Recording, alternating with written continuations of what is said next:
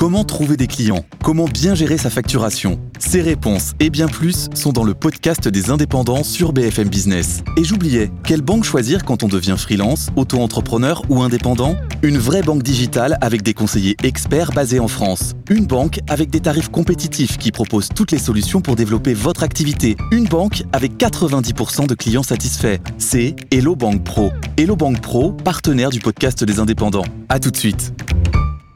On va parler à présent de François Bayrou, donc Mathieu Poissando avec un nouvel épisode donc dans la saga du remaniement qui en principe, on n'ose plus s'avancer, interviendra dans les heures qui viennent.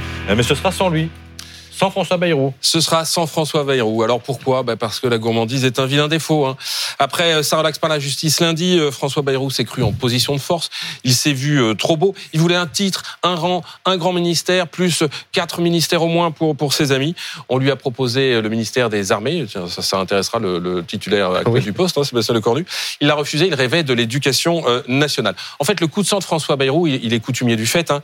Il est à la hauteur de la vexation qu'il estime avoir subie. Hein. C'est d'ailleurs ce qu'il a expliqué hier soir à ses amis. C'est une démarche d'humiliation qu'on nous impose. Il y a une blessure d'ego et même d'orgueil, j'allais dire, pour François Bayrou euh, qui, qui n'en manque pas.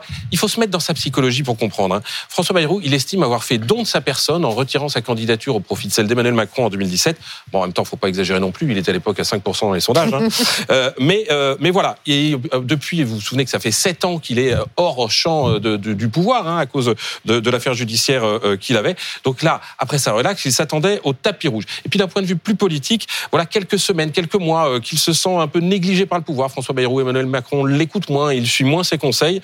Alors du coup, euh, François Bayrou trouve que le gouvernement penche beaucoup trop à droite, par exemple. Il se sent un peu marginalisé. Euh, du coup, plutôt que de subir, il prend les devants et il dégaine. Et il parle d'une absence d'accord profond sur, euh, sur la ligne politique, en fait. Euh, Oui, alors c'est ce qu'on appelle un prétexte, hein, qui manque pas de sel, parce que euh, il y a trois jours il était partant, euh, ça fait sept ans qu'il soutient cette majorité, et là tout d'un coup il n'y aurait pas d'accord profond sur la politique à suivre. Mais comme il a du métier, François Bayrou, bah, il choisit un prétexte qui appuie là où ça fait mal. Parce que qu'est-ce qu'il dit? Première salve, euh, il n'est pas d'accord avec la méthode du gouvernement sur l'éducation nationale. Une façon de savonner la planche euh, de la personne qui succédera à Amélie Oudéa Castéra. Tiens, on parle de Nicole Belloubet, l'ancienne ministre de la Justice. Deuxième rafale, François Bayrou pointe le gouffre qui s'est creusé selon lui entre la province et Paris, entre les citoyens et l'action publique, ce qui est pas faux.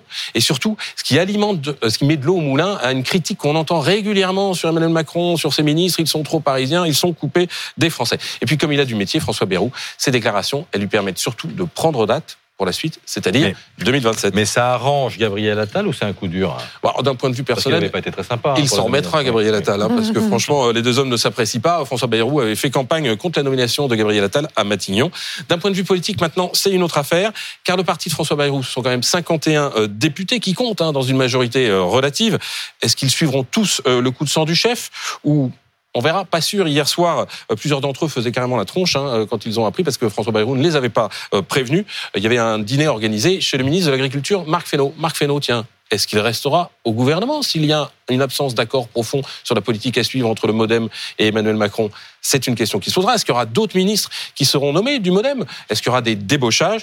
En tout cas, ça donne l'idée, et vous l'avez dit euh, au début, c'est un rebondissement de plus dans un feuilleton qui commence à- lasser euh, tout le monde, celui du remaniement. Ça donne l'idée d'une majorité fragile et d'un gouvernement qui peine à s'installer.